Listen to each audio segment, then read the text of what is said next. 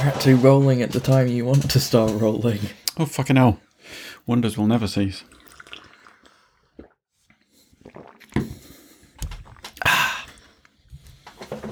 Good, that means I don't have to beat you up.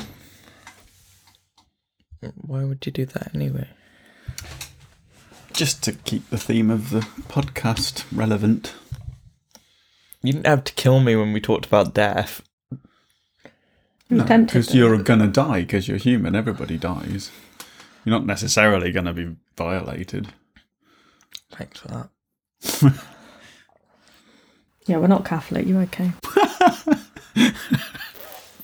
Okay. you didn't. I'm trying to think of no one. You didn't have to declare war on me when we talked about war. You did really. Well, we kind of did, yeah. That might have been when the Ping PNG war started. I didn't have to indoctrinate you when we started talking about religion. Exactly. So don't beat me up, please. I did that enough. Oh, hang on, I'm arguing the wrong side of the point now, aren't I?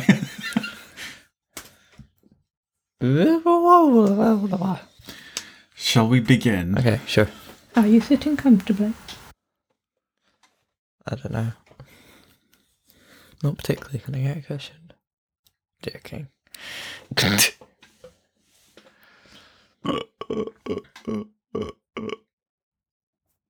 See, don't fall off your chair. And desist.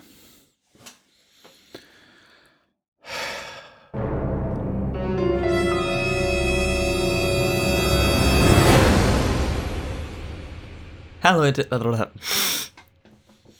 Who? don't laugh. Who the fuck is that? Don't laugh.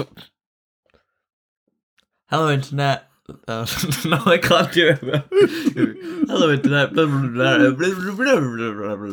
This is not very much in keeping with the atmosphere of the podcast. We, we're funny. This is the funny podcast. Right. This is what I've been trying to say. We yeah, let's. Yeah, you just go off on like weird philosophical tangents. Yeah. All right. Well, just rein me in and and we need to keep it at reality level, otherwise we're not going to get anywhere. violence is funny. It is sometimes. Itchy and scratchy. Tom and Jerry. No, I don't really find those that funny. and the Roadrunner? metronome's on. No, it doesn't matter. I know, but it's still funny. Shut up.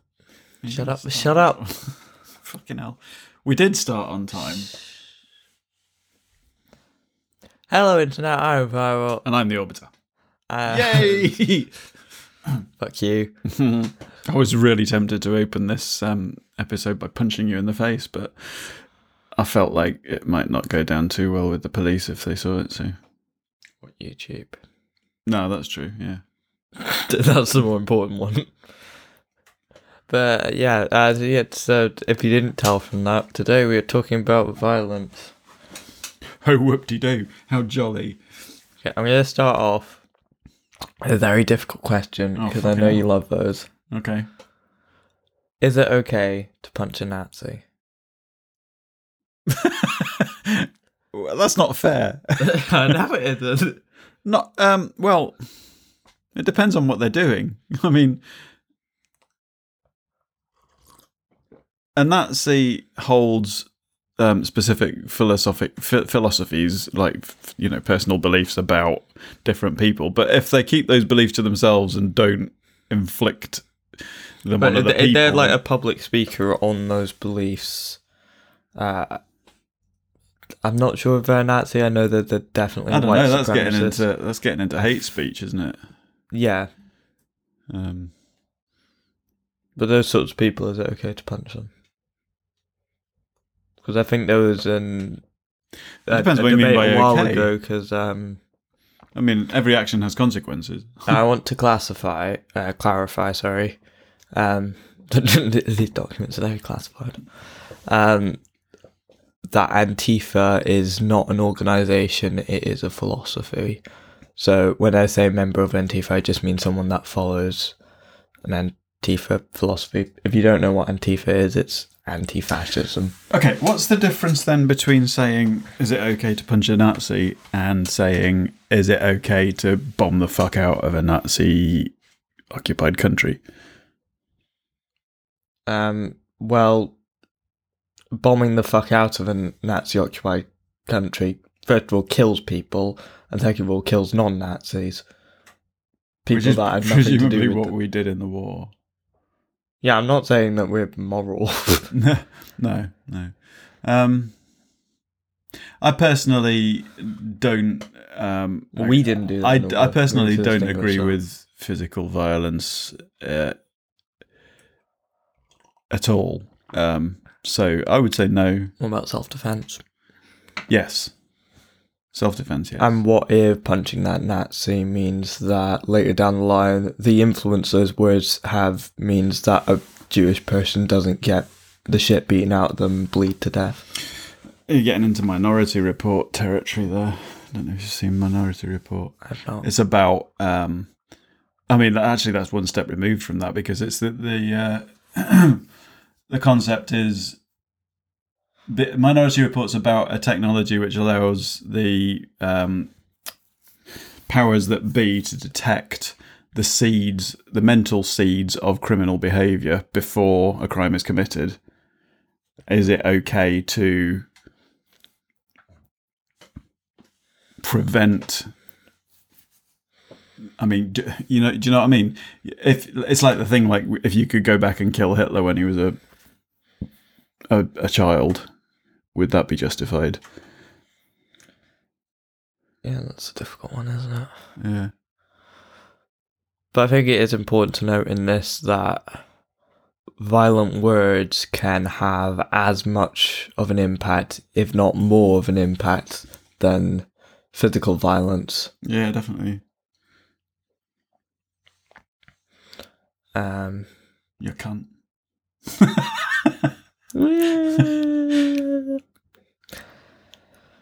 so again,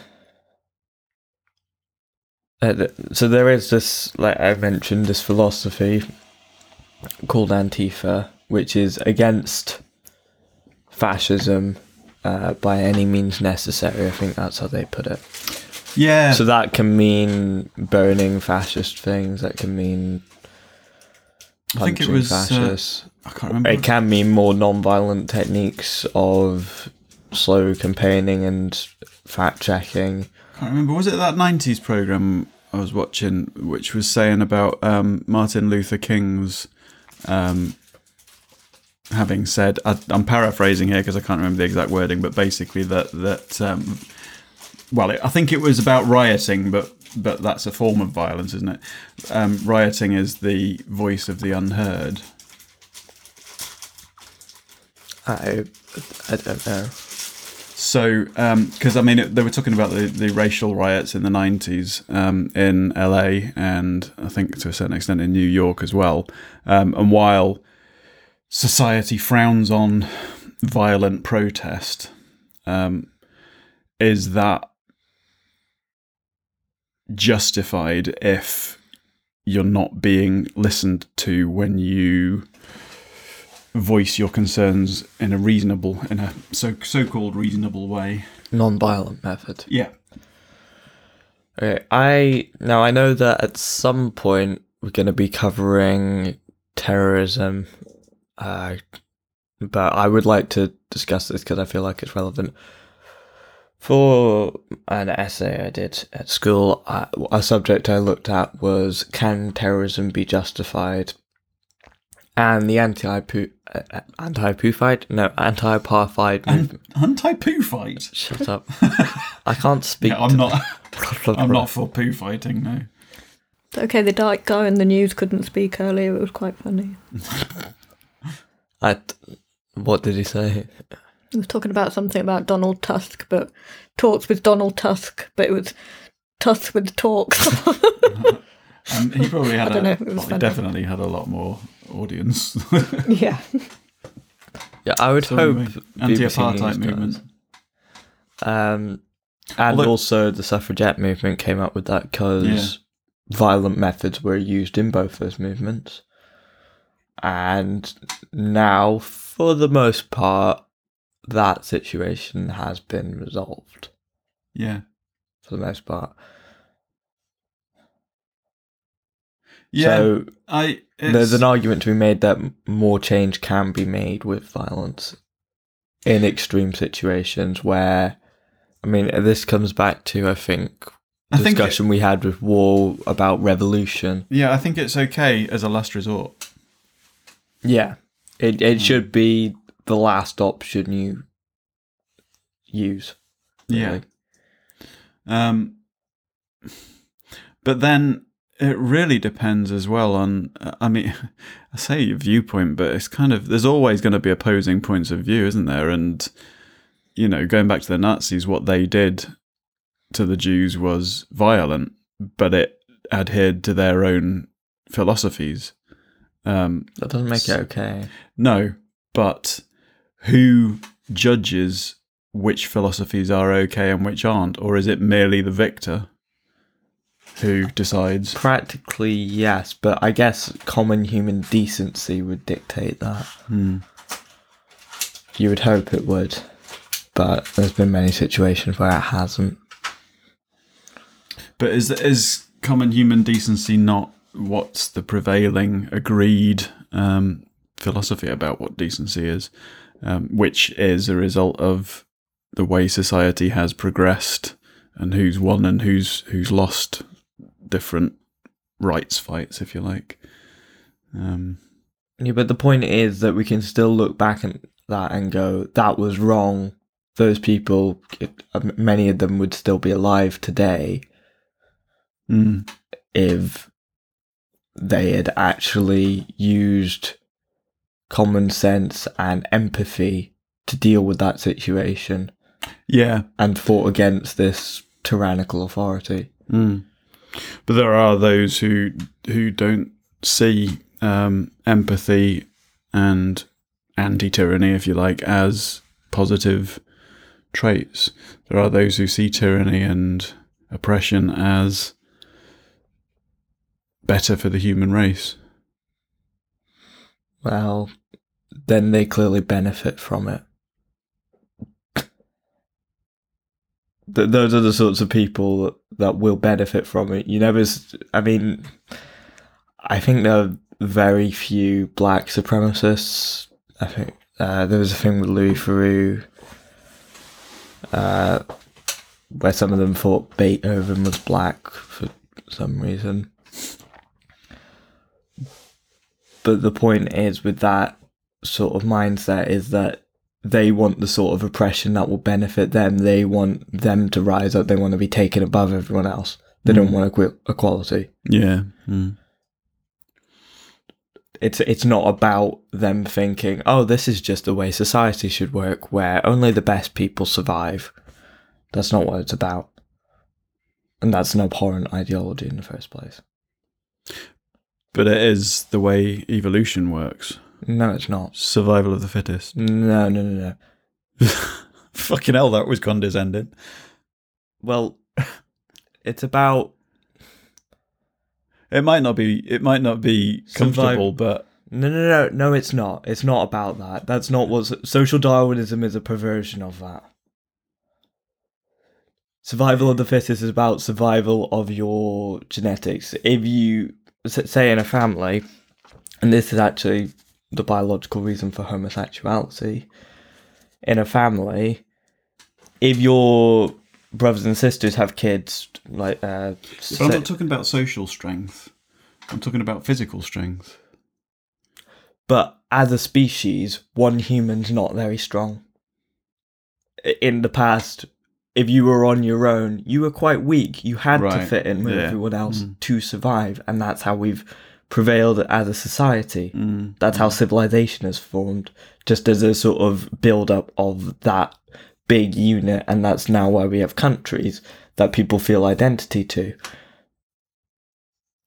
That's how that works. It's about survival of the unit, and that's why people feel very attacked when someone attacks their unit. If they see the units the same way most of the world does. So what if you don't respect the unit that you're a part of? Well then you get isolated from it. Well, either that or you lie to everyone you ever know, which is what a lot of the big CEOs of banks do because they're actually psychopaths. Or enough like minded people who feel the same way rise up with you. Mm, it's not usually that, it's usually that you trick people into it. Fascists pretend to be something that they're not. I'm not talking about fascists. Well, that is fascism. what you're describing. yeah, but what if the fascists are in charge and you're not? You don't respect that. Well, then you fucking revolt. Yeah, that's what I'm saying. Yeah, but um, that's the point where you have to ask: Will you kill more people that are not the problem? Then, because you take a huge gamble with that. Because if you provoke that government, then they could, if they're very powerful, bomb your entire city. I suppose that that's where there's that a your difference. Minor provocation has caused massive I, consequences. s- I suppose that's where there's a you have to weigh it up. I suppose that's where there's a difference between organised violence, um, which might be the way that people traditionally see terrorism, and violent protest, as in rioting, because rioting is more out of control. Um, It's not targeted. Um, Usually in those situations, it's just where the, you know, it's boiled over. yeah, there's some sort of provocation. Um, either t- someone that's meant to be controlling that situation abuses their power, or some shit stirrers go in and stir shit up. They have different goals to each other, and because that's a sort of disparate group of people that have been banded around one cause. You can't guarantee that they want the same thing out of it. No, but they might have a cause in common.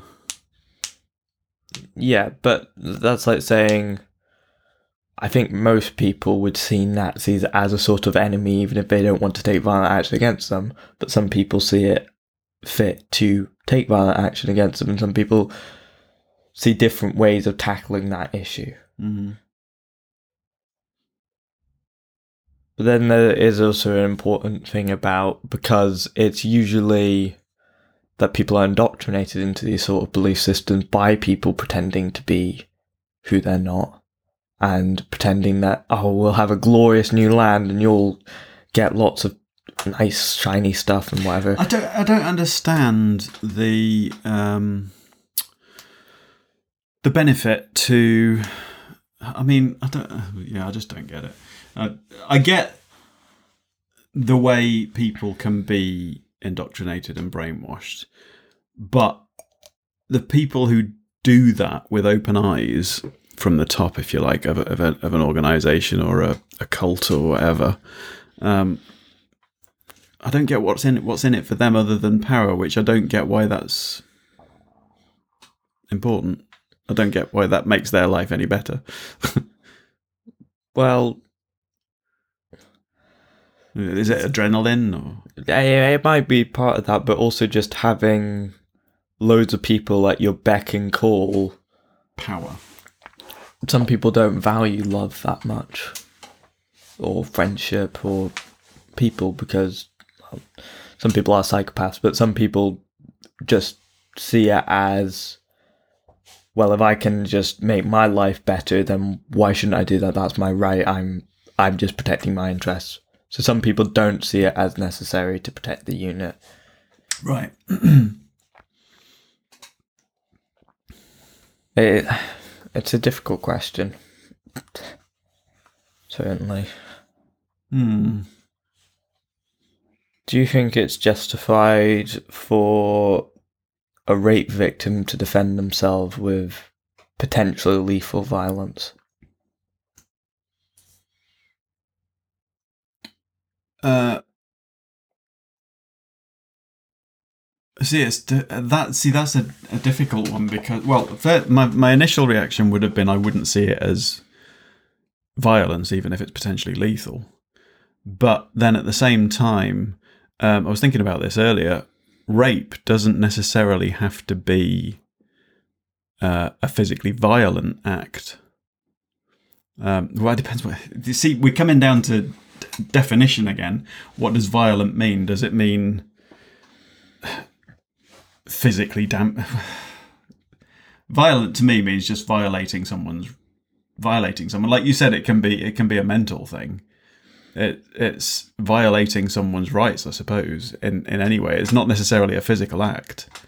Um, you know, a, a rape victim might not even struggle, um, so therefore there may not be any physical physical violence involved other than the act of But penetration had- itself. I have heard it said that sometimes the reason for that is because they know that they'll get a better settlement out of court if they don't fight back. Better settlement out of court. I They'll get Uh, more money in reparations. Or I've not heard that, but I have heard and completely understand the concept that they, um, in the heat of the moment, would feel that they're likely to be less physically injured if they don't struggle. It's a survival instinct, I would think. Um, but yeah, i it's a difficult one, isn't it? Because it, again, it's another thing that would be in the heat of the moment. Is it likely to result in it, making the attempt to inflict injury on your attacker? Is it likely to result in, you know, you're more likely to get killed yourself in the attempt? is fighting back going to make things worse for you? It's. Um, I mean, I've been in in a potentially uh, violent situation, uh, probably more than once, but where sometimes running away or or sometimes taking what other people might think of as the coward's way out is actually the most sensible thing to do. Oh, yeah, definitely. 'Cause i- if there's, I, I would imagine with your history with drugs, there's been some situations where you've been not so friendly with some people that could hurt you if they wanted to. Yeah, um, I remember driving a uh, guy around in my taxi uh, who uh, who I knew to be a drug dealer and had bought off in the past, and never had, had any problems with the guy. Uh, you know, never never felt threatened by him. Um, heard a lot about his reputation, but he gets a a really fucking big knife out and starts brandishing it and sort of saying, "Look at this," and like basically showing off at how how how amazing this new knife is that he's got. I don't know what kind of knife it was because I know very little about that. And you know, while that to anyone could could be a threatening act, and I did feel intimidated. Uh, you know, it was natural to me to just kind of go along with it and say, "Oh yeah," kind of big, just because you know that with somebody's rep- somebody with a reputation like that, if you start having a go about it or calling them a psycho or Yeah. you're likely to put yourself in a dangerous situation. Um, and I suppose that's how a lot of people end up in situations that they perhaps didn't intend to simply because they're going along with something out of fear. Um, so I suppose that would come into the category of the, the mental violence part there because he's he, you know he'd never laid a finger on me, but he didn't have to because he could probably tell that I was intimidated without him having to. being made. There. Yeah, yeah. Um, I mean, I, you know, and and it he, he did actually try to get me to deal for him. Um, he was, you know, he, he used to distribute to other dealers and that, and I never, I, I, I did, I did in a in a non non threatening way. I did I did refuse. You know, I did say, oh no. I just said. I don't want to get into dealing. It's, you know, that's a level up for me. It's, it's not. I'm not interested in that. But but thanks for the offer, kind of thing. You know. I- uh, well, you know, you're going to be fucking polite to somebody Yeah. who you know could could kill you. you know? It, it just sounds like sort of, oh, I, I, I politely require uh, decline your business proposition here, uh, but thanks anyway. yeah, yeah. Actually, I remember once uh, I I was messed up a messed up individual at the time. But, but I remember once he sold me, I think, uh, ten LSD tabs, um, and I had taken one or one and a half or something one night. That- Totally in the wrong environment. You, d- it's not the sort of thing you ever want to do on your own, which I did, because you you know it's it's has strong mental effects, and you kind of need to be in a safe environment with with people you can trust. Um, and I and I just had the worst trip. you know, I, I thought I was going insane. I thought mentally, I thought I'd returned to kind of um, early infancy, and and that I was trapped there, and I would never never be sane again because you know I just thought my brain was mentally broken basically, and I, it scared the shit out of me. I had a really bad trip, and it scared the shit out of me. So anyway, I had the rest of these left, and he'd um, he'd given me them, and I think it had been to I think I can't remember whether it had been to try and sell him on. That was when he was trying to get me to deal for him, and I thought, well, I'll just oh that was it. I was going to give him fifty quid for him, but anyway, I didn't have the money anyway, and I just I I went I took them back to him, gave him the ten quid for the one that I'd actually taken, and took them back and said. And, and explained that I'd had a really bad trip and I just didn't want it, didn't ever ever want it again and all this and like, like, he just laughed. It was like, but afterwards I'm like, Jesus. I mean, I got myself in some seriously dodgy situations, you know. the guy had spent some time in prison. That's not surprising. Yeah, it's not. It's not something I'm. Uh, yeah, I've been in a few situations that have either been potentially violent or there has been actual violence. Um, I mean, my parents split up because of domestic violence, and that has a all sorts of effects you don't even necessarily know about for the rest of your life when you grow up with that. Um, Yeah. it's but you know that was back in the seventies when depression wasn't even really um, diagnosed properly, you know. Um, but yeah, I'm just trying to think what the I've seen fights break out, and they're kind of weird to see happen, like outside pubs and stuff. I actually saw somebody put their put their head through a plate glass window once, voluntarily. They were on coke at the time. But they got kicked out of a club. This was in Spain. They got kicked out of a club because they were high as a kite, and they just kicked off outside the club the boun- with the bouncers around and and just um, put put their head through the front window of the club, just like headbutted it and probably felt nothing because they were so high as a kite, but they feel it the next day. Yeah. Uh, possibly for the rest of their life if they got any brain damage. Uh, but yeah, violence is There's something to be said with that about um, violence towards oneself. yeah, Uh, because I think at some point we're all guilty of beating ourselves up mentally. But then there's a next level to that. Would you say that drug abuse would be part of that? abuse. Yeah. Um, And, And I- would you I would- say would- that at any point for you was it something that you wanted to do to hurt yourself? I don't think uh, you kind of analyze it that um, Not when you're high as a kite. much. It's escapism at the time. Um, yeah.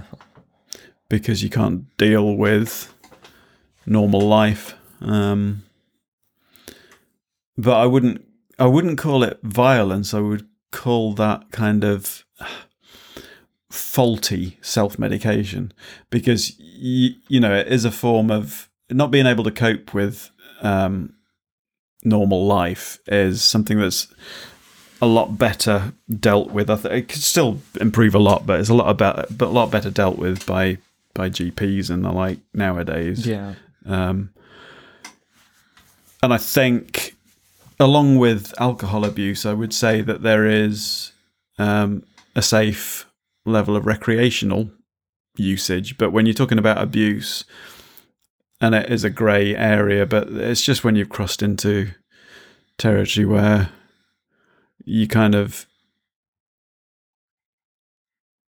I don't know. I suppose I suppose you find yourself in that place by accident. Um, and I suppose with any substance, that's going to be the case, whether it's legal or illegal. Um, because you never, I don't think most of the time, I don't remember ta- first taking any illegal drugs because I couldn't cope with life at the time. Um,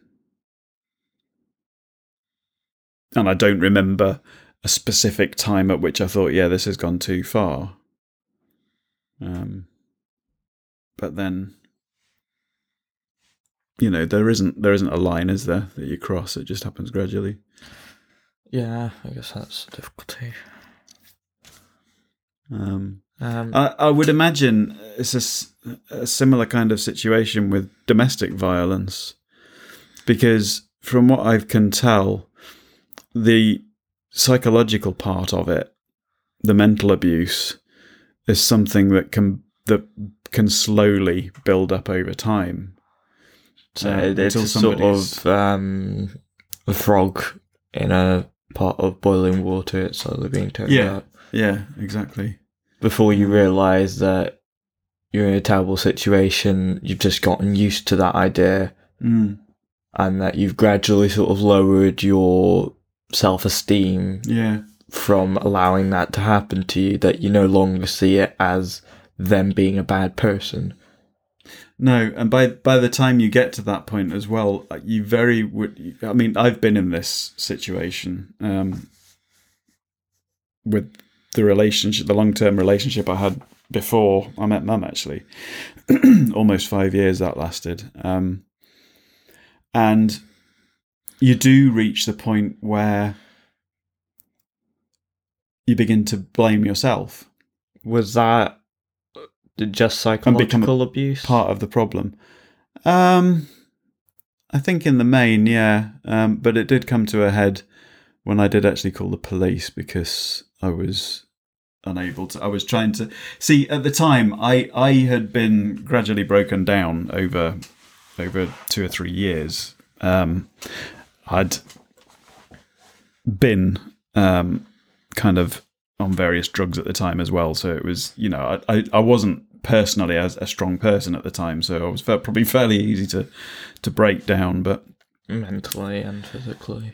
but the frustration of that happening meant that I personally could be I could feel at times that I could personally be at risk of lashing out whether against myself or the other person and when you find yourself emotionally breaking down like that um, because you'll do anything if if you're a, a decent person which I hope that I am when you find yourself breaking down like that and, and reaching a point where you, you can feel that you're a danger either to yourself or to the person near you, you'll do anything to turn it inwards rather than hurt the other person. Yeah, Um, and I think it came to a head when I, I like I say, I called the police. Um, well, I threatened to call the police in the hope that it would actually. I was kind of, I was trying to get out of the flat that we lived in because we were having this big argument about something, and she was just shouting and stuff, and and um, and she just blocked the doorway so I couldn't get out basically. And I knew that the only way for me to to deal with the situation in the moment was to just get out and cool down. You know, go for a, a walk, just to calm down, and Yeah. then come back to it. That was the best thing to do, just to have a time out. You know what I mean? Um, and she just wouldn't let that happen, so I just threatened to call the police, and she just like laughed in my face as if to say, "Yeah, go on then." You know, like you think you're so you know, you think it's that serious. See what they'll say. You know, they'll say you're wasting your time, sort of thing. Made me feel as though I was making a big thing out of something that they wouldn't be interested in. So I did. Um, at which point she immediately let me out. I went off for a walk, and uh, and then five minutes later, I had a phone call from a panicking because the police had turned up at the door. it was like this was very shortly before the relationship ended. Um, Right. um, and and and do you know what? That was the biggest. uh, It was a weird situation because I knew. In fact, I think that was the day that I knew it was over, and I waited till she went to work the next day, and then I came back because I was driving taxis at the time. I came back to the flat, packed the stuff that I needed, and left basically. Um, and, and I went. I I basically lived in a bed and breakfast for a couple of weeks, um, which was opposite the taxi office, and that was where it was a place where I think social services used to house kids that were on their way into care.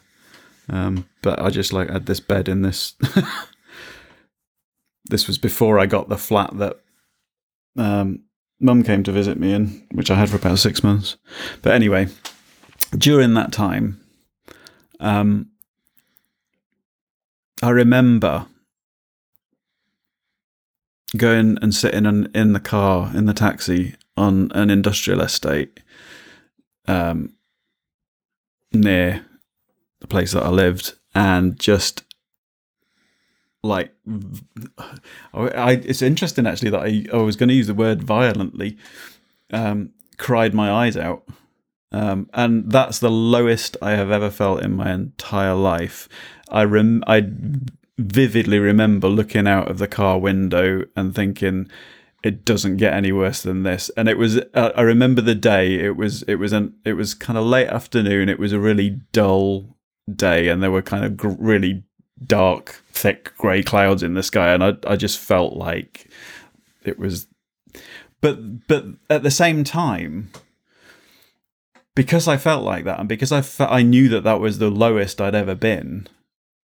At the same time, I knew that it was up from there. That Right. That was yeah. it. You It wasn't gonna get any worse. You were like, yeah, it's not gonna. And and and almost in that moment, crying the eyes home. out, crying my eyes out in that moment was almost like an emotional release. It was relief. You know, it was yeah, like that's what crying does. Generally. yeah, yeah. Um, I think I'm always scared because even though I've gotten it mostly under control with my autism, I still relatively regularly have violent urges mm, and I sometimes act on them. Not usually in a massively dramatic way, but I'm always scared that I'm going to create that sort of atmosphere of fear for someone else because it it it's it's, it's a it's just a terrible thing and I've I felt quite guilty about things that I've done when I was younger. I, For we all have. Yeah. there is no human being alive that hasn't. or if they don't, don't, then they're they're probably the the fascist dictators and stuff. yeah, psychopaths. yeah. But um, yeah, it's, it's scary that because I I sometimes feel hypocritical as well with that criticizing violent people because I do have those impulses and I have sometimes acted on them relatively recently. Mm. But the way that I look at it is usually in those situations, there's been an extreme provocation towards me where either I've been bullied for months or I've been backed into a corner and that was my only option. Mm.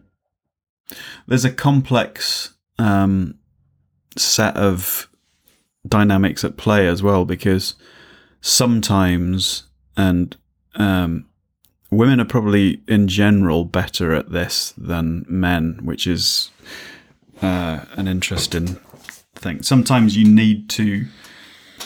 Uh, it's good to let emotions out straight away, and sometimes it's wiser to keep them in. But the trouble is, if you keep them in, they can actually then become twisted. You know, like suppressing emotions can can change that into this is one of the reasons why I find being a musician quite helpful and therapeutic because although I try to think about very carefully about words and actions most of the time, it's not, not always that easy, especially when you're tired.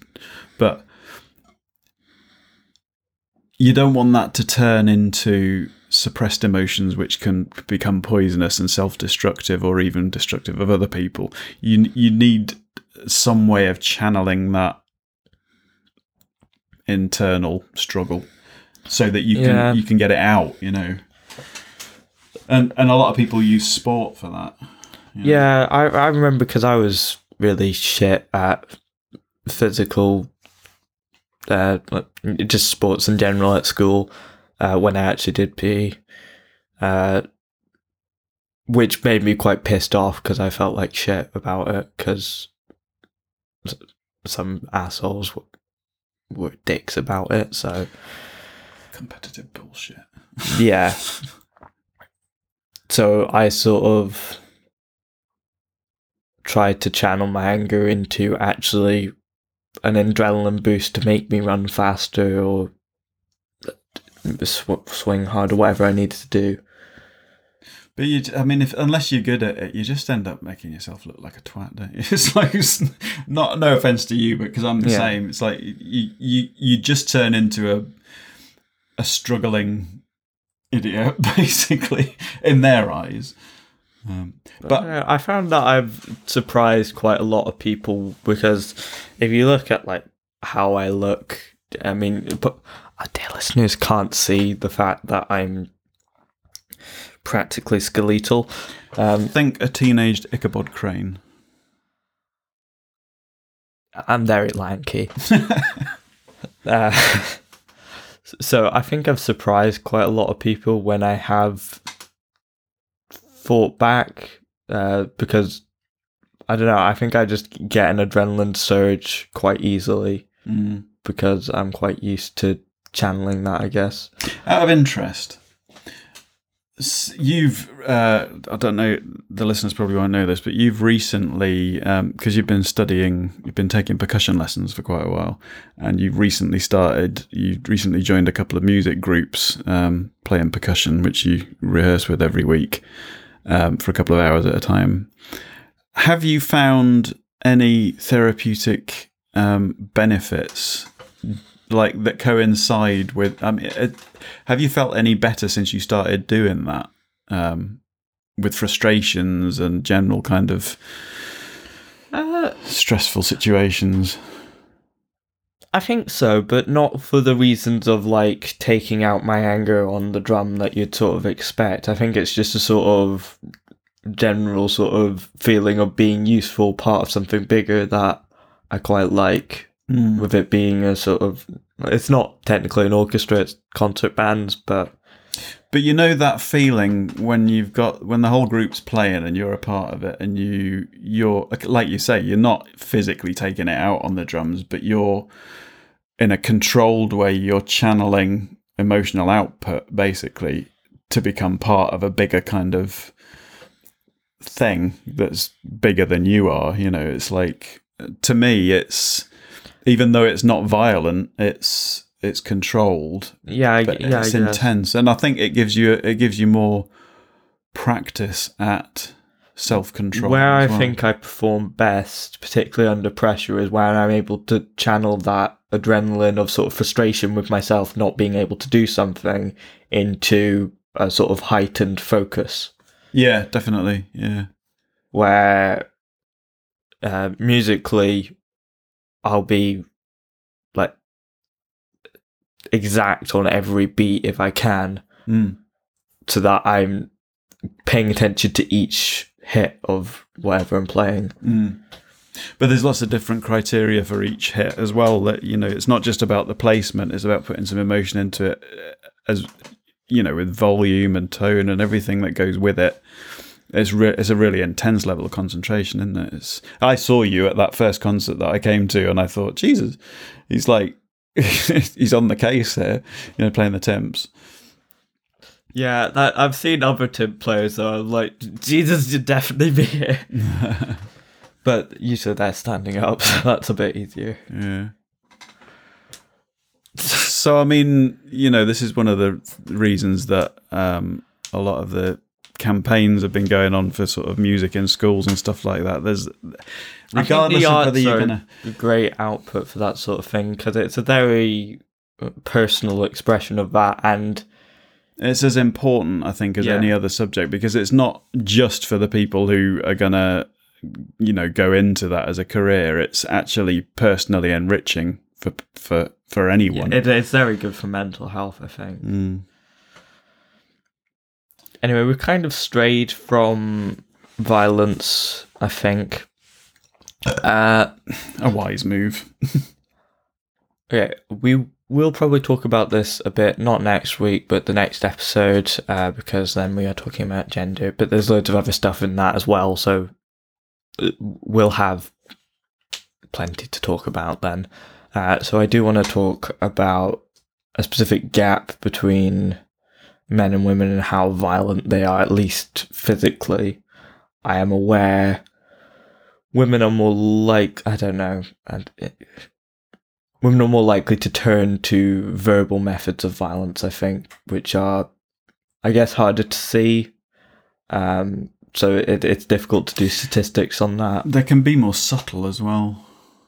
Um, but generally, men statistically are more violent, but also I think we have a warped perception of how much it, when it's flipped on its head, how much it affects the man because they're meant to be seen as tough and strong and mm. Yeah, I mean, one thing that annoys me, and I, you know, I, I totally accept the statistics um, that but I don't like the assertion that it's a completely one-sided issue. no, well, Both this, sides this, of this that is this is related to that. together. Is that if if there's ever a, a discussion on, I say if there's ever, but but. 99% of the time, if there's ever a discussion on TV or on the radio or, or in print about it, it's talking about domestic violence against women. And while I completely accept that it's um, you, you know statistically that that is more the direction, why talk about it in those terms? Why not just say violence against anyone? You know, why specify? I guess That. because there's a much higher rate with men, so we need to assess But how it how we is it not reinforcing stereotypes by addressing it in those terms instead of just Yeah. talking about humans against other humans? You know. Mm. when you when you're continually bombarded with the male on female violence idea it becomes embedded in your consciousness that that's the way it happens I think there was and a, a study it's not acceptable where they had at all you know Uh, I think they're in like a shopping centre or something. yeah i was thinking about that earlier yeah where they did one version where a man was being violent towards women initially verbally and then that was meant to escalate to something physical if people didn't intervene mm. uh loads of people intervened because I, I i don't know i think there's a much greater perceived threat there yeah because people naturally just see a man as being more powerful, I think. So they see it as a lot more dangerous to the women. mm. Uh, but when they did that with a woman and when she escalated to physical violence, only a couple of people, I think, stepped in. But it's an interesting point that because while physically that may be the case, um, you know that that a man may be physically stronger of stronger build. Um, isn't it also reinforcing to the woman um, that she is the weaker of of that of those two people? Yeah, it's, it's difficult to strike a balance with that because you can be very easily patronizing to Yeah. both sides. Yeah. I would just say, you know, uh, you totally acknowledge the statistics, but at the same time, don't Talk about it uh, with respect to the th- they are people. These Mm. statistics, and it's it it can go either way. You just need to sort of have a general shift towards a better way with dealing with those situations for everyone. Yeah. To to only talk about something in in those terms is to me is sexist. Yeah. Um, I I would say so. It, it, it's and that's not because I think that it's being misrepresented. It's just that it's irrelevant. Um, well, not totally irrelevant. You know, men do have to. I mean, one of the things actually talking talking about that. One of the things that um, men have to grow up uh, to to realize and to deal with is that their voices are more intimidating in general. Um, you know, I I know for a fact that I am more. I would be more often accused of. Uh, you know, I would come across as more uh, aggressive yeah. Um, by raising my voice than most women would. Um, Just, but it's simply because of the pitch and the and the tone of my voice, and that's kind of because of that. You tend to develop strategies to um, vocalize more gently um, by comparison. Do you know what I mean? Right. Um, so, I mean, maybe the fact that men are generally physically more powerful, and I say generally because, you know, we're talking about an average here. There are plenty of damn strong women around, and there are plenty of really weak men as well. But, um, Case in point. maybe maybe the more powerful you are and the stronger you are the more gentle you have to focus on being you know the more you have to kind It's of It's like when you see those boxers that, like, they're fucking scary. when they open their even- mouths yeah. Just sort of the way they carry themselves, you're just like, ah, shit, shit, shit. But they're, they're some of the nicest and gentlest people. Yeah. Often. yeah but i suppose it's when that doesn't carry through you know um Yeah. i don't like this this um when people tell people to man up don't like that Mm. But anyway, uh, I think we can talk about that sort of perception. Yeah, we're getting into Uh, a different area there, aren't yeah. we? Um, I did. Uh, I, I was in two minds about bringing this up because it's a whole kettle of worms, fish, can of crisps. I don't know what you're talking about. Chocolate teapot. I don't know what I'm talking about.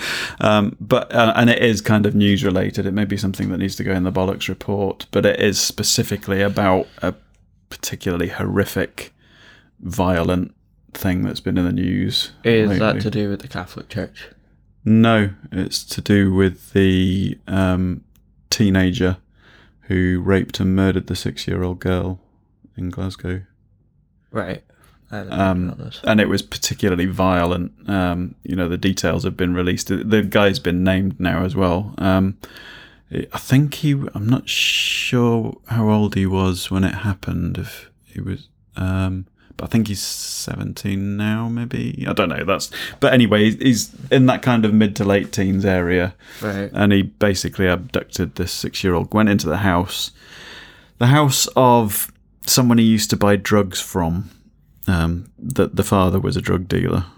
Um, but he went in and took the six year old girl from their room, um, basically took her off and violently raped her. And apparently, the girl had 117 injuries. Um, she was. This is really difficult to kind of talk about, but she was conscious when the main part of the attack was happening, and she was basically strangled and smothered to death by considerable pressure from the attacker. Um, so that's about as violent as you can get, Right. um, and obviously brings up some very emotional responses. Um,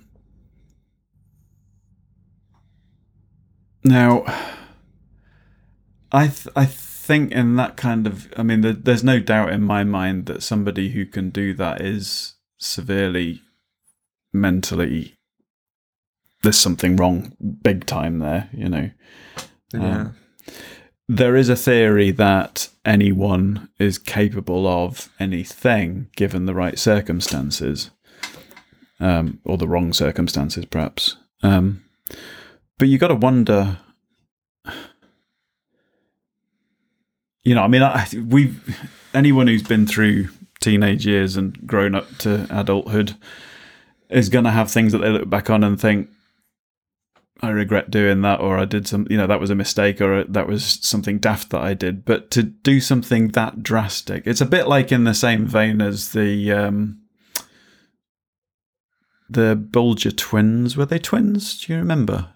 No, it's just one. Just one, James Bulger. James Bulger. Yeah. Um, did he not? Did he put a baby on a railway line or something? Yeah, he was about two years old.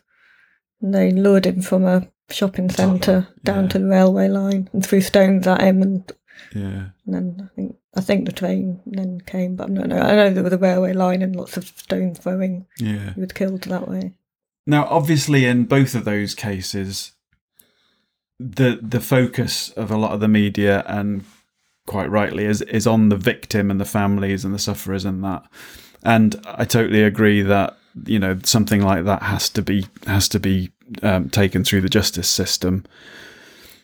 But I just wonder what can have happened, especially if you're talking about somebody who's who's a minor at the time of an offence like that at the time of committing an offence like that, what can possibly have happened to them to make them do something that horrific?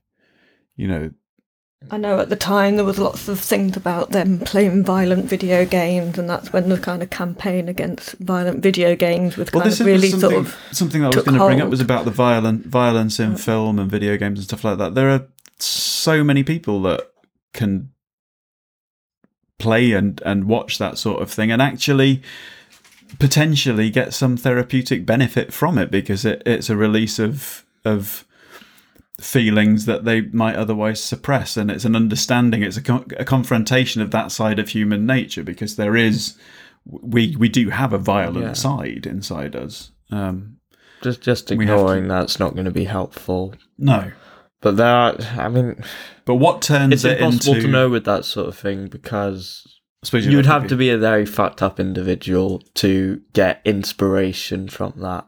Yeah, but I suppose this is where you're getting into the realms of sort of uh, deep, sort of psycho- psychological analysis. So I, d- I don't I don't think any specific action needs to be taken against violent media, no, but it's um, there was something that happened at the time. Actually, something was censored at the time. I can't, I'm trying to think back to what it was.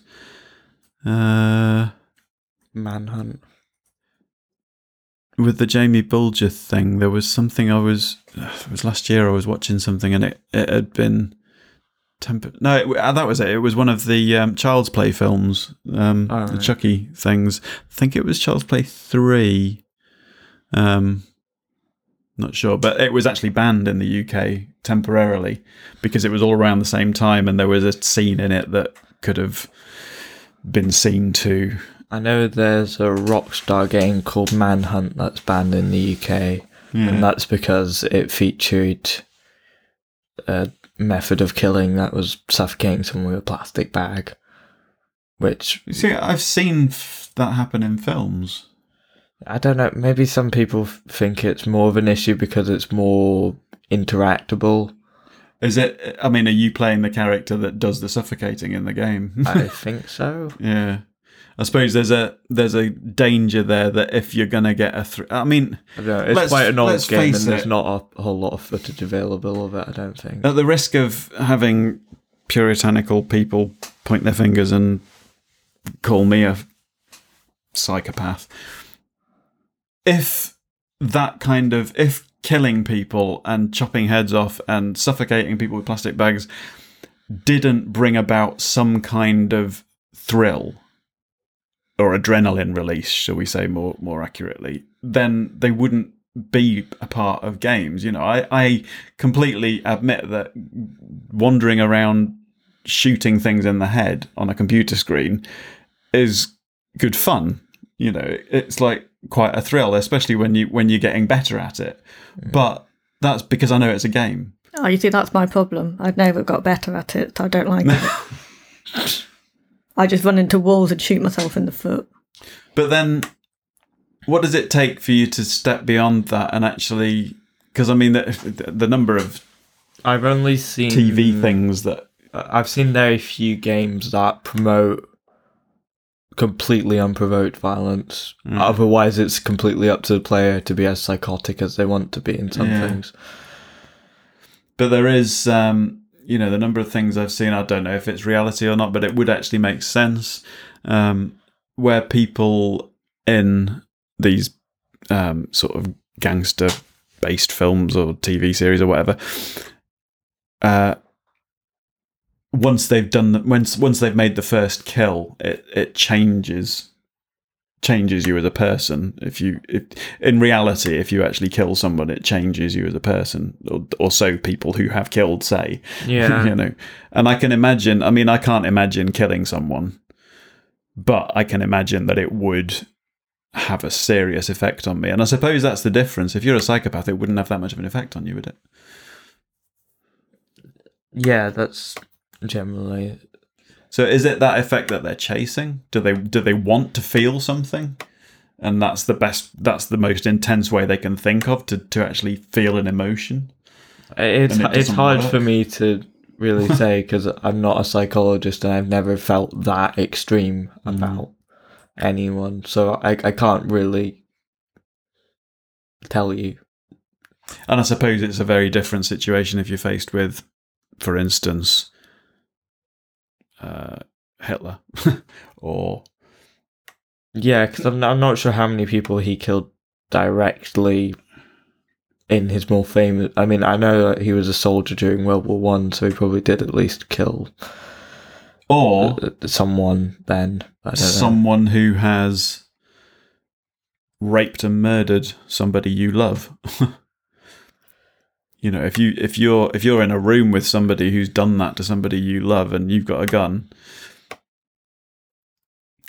I mean, very often the the the families of the victims in those cases say that they forgive them for what they've done because It, it's about It's the only way- reconciliation at that point. because Yeah. they don't it's not going to make them feel any better. Yeah, In fact, it's probably going to make them feel worse because it's like that two wrongs don't make a right sort of thing. But it's like it is Because just horrendous. in places where they do have the death penalty, it's been shown that it does actually quite a lot of mental damage to the witnesses of the execution, which are often the victim's family, yeah, where they have to go to counselling after it because they can't deal with the fact that you know th- this person was killed for something so horrific, but that see that. I mean, it, it, it doesn't solve anything. see, I was thinking about that. Um, you know, the the difference between humans tearing each other apart and a lion doing it for food, and then thinking back to when. Uh, in in the evolution of our species, you know, the kind of turning point was when we began to hunt, and um, you know, we kind of discovered fire and, and started cooking meat and all that sort of stuff. But it's like what that first there must have been a first kill, if you like. There must have been a uh, a prehistoric ancestor of ours who first killed another animal and ate it. Well, th- that depends where you draw the line between where our species starts and another species along the Hmm. line Yeah, yeah. goes. Um, But um, you know that point at which even if What they didn't use a tool for it, I suppose at that point it was a survival instinct, wasn't it? like they would always have to eat, and they wouldn't be killing each other to eat usually. Yeah. Um, so unless they're foraging, but they still have to fend for themselves. So it would still be that sometimes they'd have Well, to that, that brings kill. up something else. Do you, do you think cannibalism is violence? Uh, well, mm, well, that's. I mean, it could be psychological violence to someone who is connected to the person that's being eaten, but unless you've killed the person that's being eaten, then no. If it's just sort of eating dead people to survive that were already dead and you did nothing to, But there was a thing a few years ago. Um, there was a guy that that used to advertise for people to come to to dinner, if you like, and it was both parties knew that the that the that the um, goal of the evening Yeah, was to be to, eaten. to eat them. Yeah, to be eaten. I'm going to come to your house for you to eat me. Like- Th- th- There's quite a funny moment in the IT crowd about that. is that Uh, Moss answered an advertisement about uh, cooking lessons. And he was going like, "Oh no, I don't want to give you." It was a German guy for some reason. I don't want to give you. I'm not going to do the accent. I don't want to give you cooking lessons. I I just wanted to eat you because he just like asked him to take off his clothes. I see. It just makes me think of the restaurant at the end of the universe, Max Quordlepleen.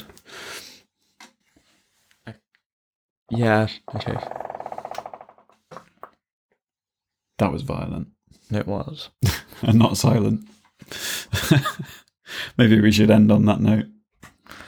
Maybe we shouldn't. Uh, I don't know.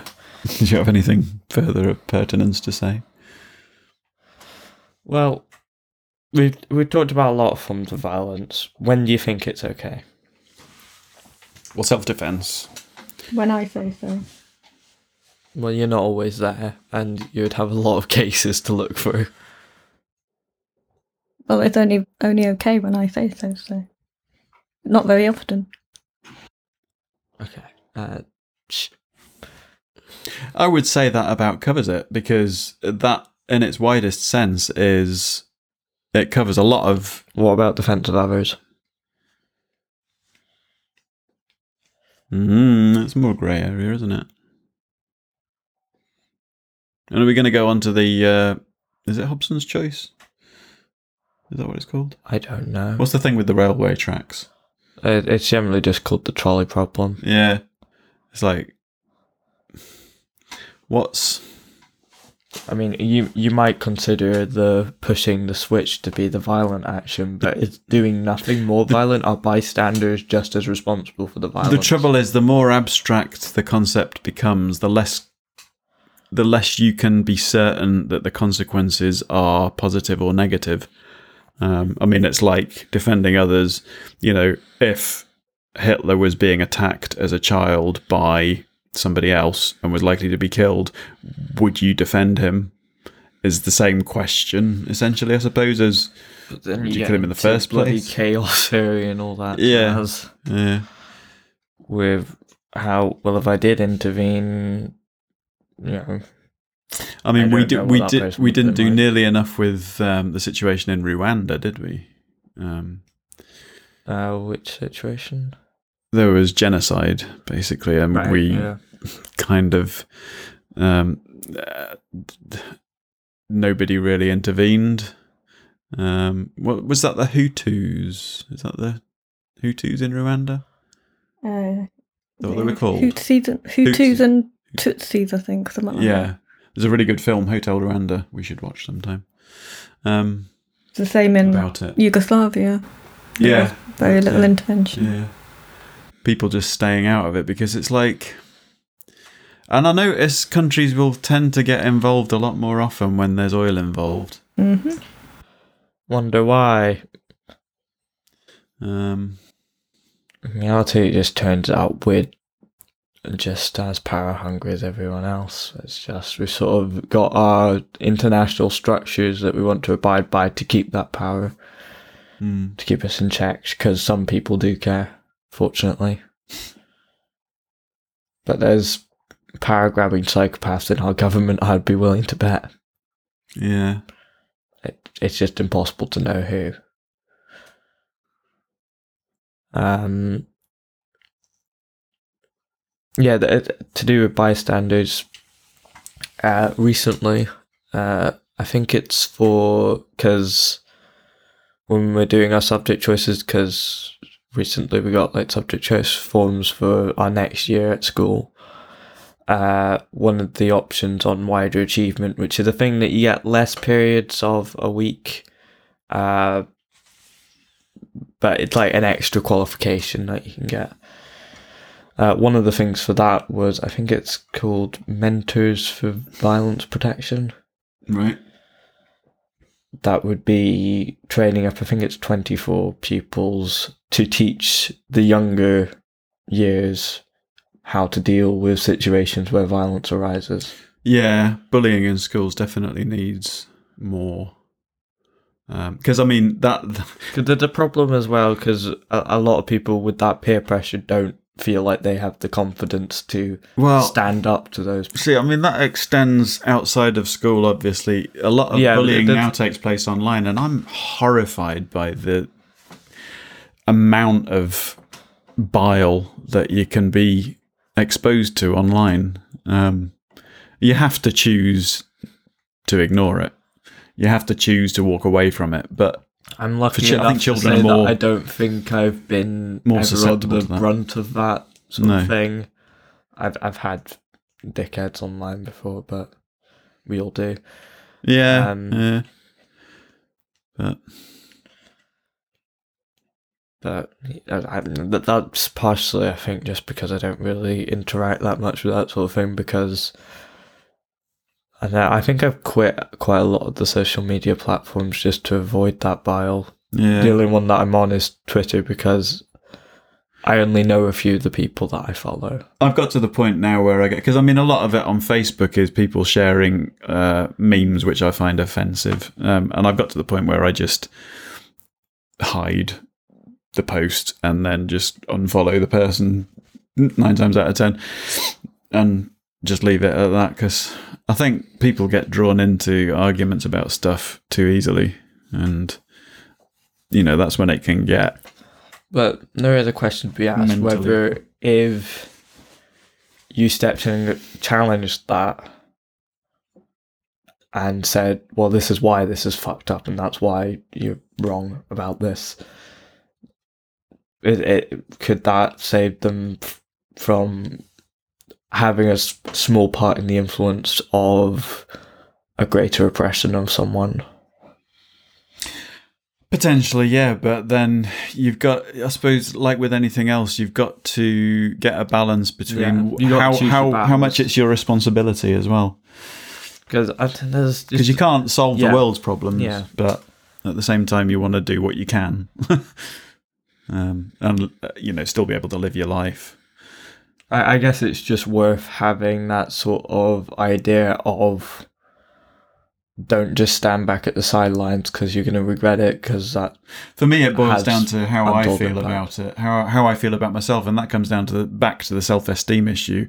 Is am I okay with ignoring this and walking away from it, or is that going to be detrimental to my personal self esteem? But you don't know and you don't have a time machine so you can't go back and stop it then No, but the more you live, I think the more you experience you get, and at, at kind of judging.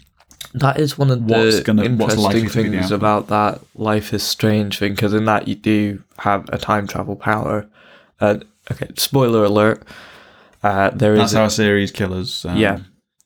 series. There is a girl that gets bullied into suicide, and there are If you multiple make the chan- wrong decisions. Yeah. And there are multiple chances to reverse time and step in. There's a particular incident where there's the security chief having a go at her because he believes that she's done some dodgy stuff. And you can either intervene or you can take a photo for evidence. Mm. But a lot of people in that situation would do neither. They'd just walk past. Yeah. They'd just go, not my problem. Mm. I think as well uh, that tends to be more the case in big cities um, because you tend to keep yourself to yourself more out of self-preservation. Um, not always, but people in general will tend to to walk on by more.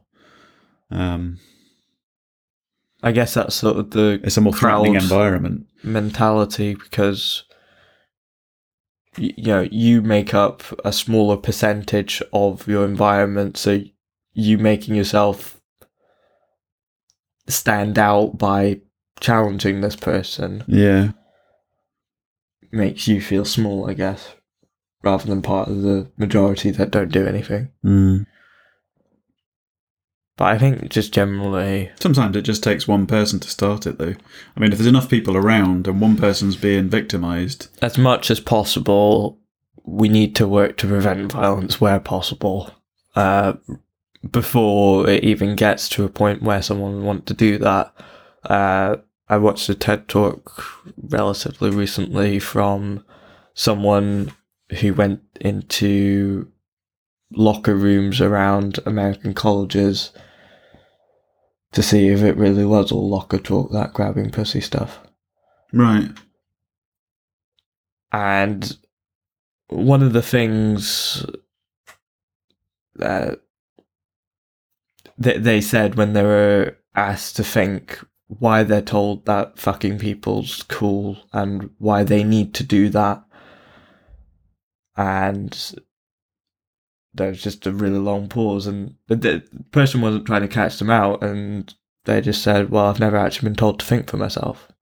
Yeah, So I think we just need to be aware of all things in general, rather that's than general good life advice. That I think we've had that in a different subject. Uh, Just being aware. yeah, the environment, Mm. and p- p- probably social media. Did we do social media? Yeah, we did. Open your eyes and uh, Look up at the skies. Um, and see. let's stop quoting Bohemian Rhapsody, even though it's great. I'm just a poor boy. I don't need no sympathy. Yeah, I know. I, I, it's just, it's not really relevant anymore. Easy come, easy go. He's he's just going to be singing the entire song until it gets I'm to not singing. Anyway, the wind blows. Bismillah. no. uh, recommended link because we haven't had one yet. Look it up on YouTube. A band called Bad News doing a cover of Bohemian Rhapsody. Thank you. Okay. Especially if you're a Young Ones fan back in the. You can 80s. probably link to the MVP thing, Mentors for Violence Protection, because I think it's Okay. We'll do that program too. around. Anyway, Well, I'm going to need to wrap up because I've got shitloads of work to do. Still. yeah. Okay. That's that's, and I think we've talked enough about this. It's just generally for you and for other people. Be more aware of how your actions and inactions affect the people around you. But yeah, it's, it's the world's weight isn't on your shoulders. Don't feel guilty for every single thing that goes wrong because sometimes you can't help it. Sometimes you need other people to step up as well. Yeah, and also But also the be aware of confidence to reach out to people that are more able to deal with the situation is a worthwhile Yeah. Also, be aware of if you're idea. potentially a victim and you might not know it. Have a think. There's help out there. And even if it's difficult, try and keep away from those sorts of people that bring you down because If being with someone power greedy. if being with someone makes you feel bad, whatever you might think, you don't need to be around them. However, they might make you feel. yeah. There's always other options. Anyway, I, th- I think that's all from us. Uh, what is it? What's the Bill and Ted? Be what do Bill Bill and Ted say? Be excellent to each other. Cool. I've been Firebolt. I've been the orbiter. and this has been Breaking Bullets, episode 30. Violence. Jing.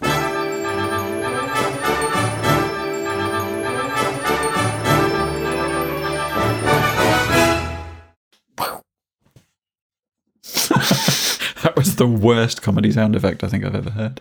So I'm being verbally violent to you now, aren't I? Oh, it was a funny thing.